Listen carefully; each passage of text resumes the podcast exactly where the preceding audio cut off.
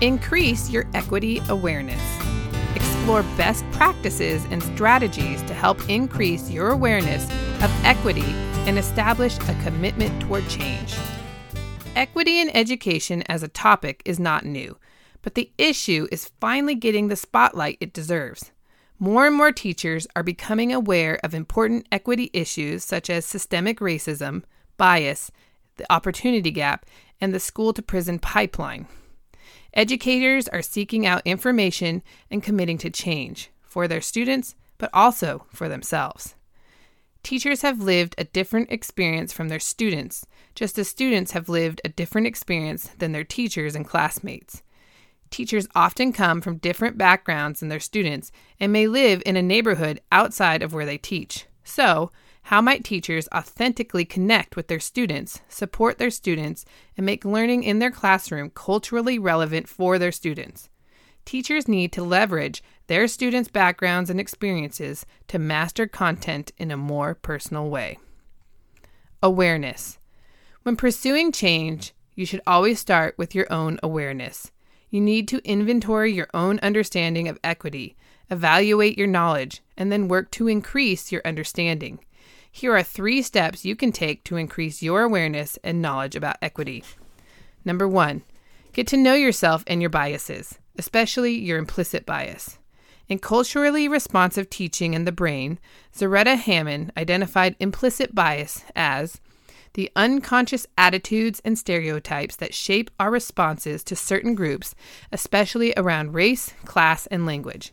Implicit bias operates involuntarily, often without one's awareness or intentional control.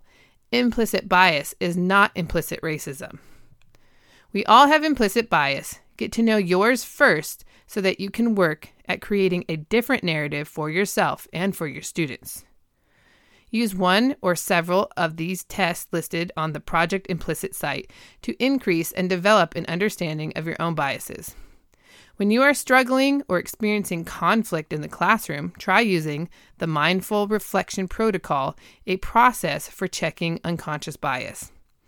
Complete this personal and social identity wheel activity and use the questions to reflect on and expand your awareness. Number two, broaden your own understanding of equity. Explore Avid's curated resources around a commitment to an anti racist education. Watch and discuss one or all of these 10 TED Talks about race in America. You might think of using these with students as well. Build up your knowledge of other cultures and identities, especially those of your students.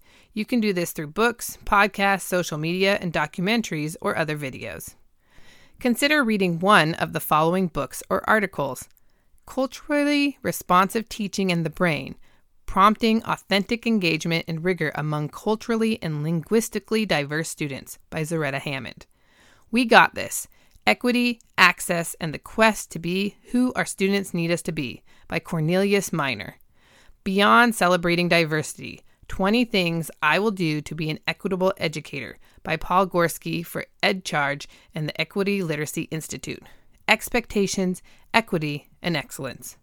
Continue to have a growth mindset and be willing to learn and grow. Commit to change. As Maya Angelou said, do the best you can until you know better. Then, when you know better, do better. As you become aware, learn, and develop your understanding of equity, you will know better. Once you know better, you need to commit to change and do better. Make a commitment to act for equity. Commit to one thing that you will do better in a day, a week, a month, three months, and a year.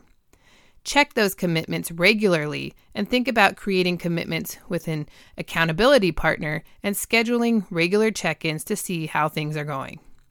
Be flexible in your thinking and know that it will probably change. Be open to tough conversations and the change itself. Self care. As you are developing your equity lens, transforming yourself, asking tough questions, rethinking possibly everything you know, challenging yourself, and calling out inequity to others. You need to take care of yourself. If you don't take time to take care of yourself, you could burn out or get overwhelmed. You don't want your cognitive load to be so heavy that it sinks you. Try some of the strategies from our Recover, Recharge, and Regroup for Fall resource. There are many different aspects and components of equity, but becoming aware, making a commitment to change, and remembering to take care of yourself are great places to start.